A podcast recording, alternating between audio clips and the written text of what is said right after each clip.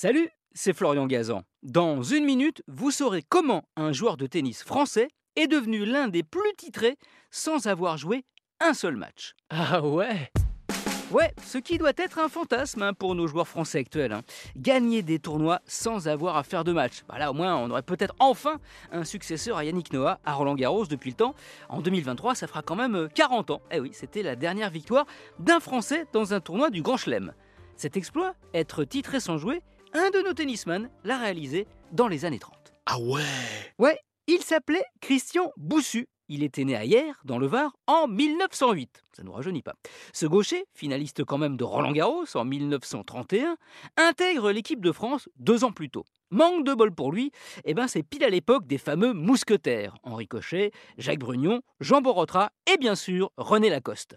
C'est pour ça d'ailleurs que Christian Boussu était surnommé le cinquième mousquetaire.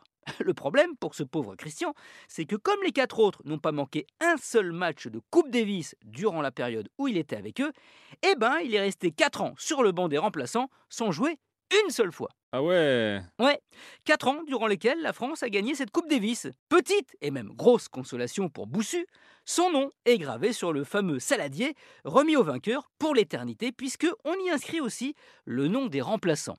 Ironie du sort, il a fini par jouer des matchs de Coupe Davis entre 1934 et 1938. Mais durant cette période, eh ben jamais la France n'a réussi à remporter une seule fois le saladier d'argent. Mais bon, hein, ça va, il l'avait déjà gagné quatre fois, c'est-à-dire autant que Guy Forger, Henri Lecomte, Yannick Noah et Joe Wilfried Songa réunis.